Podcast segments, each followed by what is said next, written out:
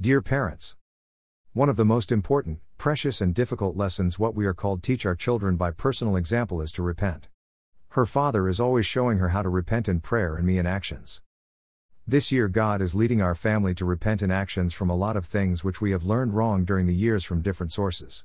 Me, as mother, I took a course where I learned how to pray so that my heart is healed, and one of the requirements of the course is to take out from my life any objects which are symbols of idols, received as gifts from different people, and to end up to some ungodly relationships which lead us out from worshipping Jesus only and from Him to obey. These objects can be a big collection of cooking books, the using technology, some foods or drinks on which we spent too much money. Her father also is repenting too and ended up some relationships which led him to idolatry, independent from me. The practical biblical part of radical repentance is to take the objects literally out from house, the books of cooking to give them away, the use of technology to decrease, some other books who teach different than biblical principles received, from the place I live from Christians, to throw them in the garbage and so on. We had, as parents, some discussions about idolatry with our daughter where we explained that whatever and whoever takes God's place or try to lead you out from the dependence of God, it's an idol. These days she came to us saying that she had a bad feeling about three things in her life which are tending to become idols. They were not yet idols but were on the way to become, and she knew exactly which are.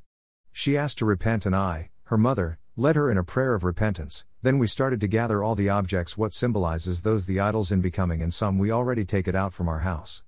It was one person who she had to give up to the relationship with her, and she knew that is not helping her to come closer to Jesus. And she decided for herself to have rarely bubbles tea, which she likes very much. We never forced her to take out these from her life. We spoke with her about them, but we let her decide what the Holy Spirit leads her. And she heard the voice of God by herself that she has to repent, and exactly for what. As parents, it's melting your heart to see your child choosing Jesus above things and people by free will, led by the Spirit of God whose voice she heard, and understanding the concept of faithfulness to God versus idolatry. Celebratory hands in the air, celebratory hands in the air. God, for giving us wisdom how to teach her repentance, for giving us the chance to make it in front of her. He told us to pray for her every day and to have patience till she decides by herself Jesus above anyone and anything, before is too late.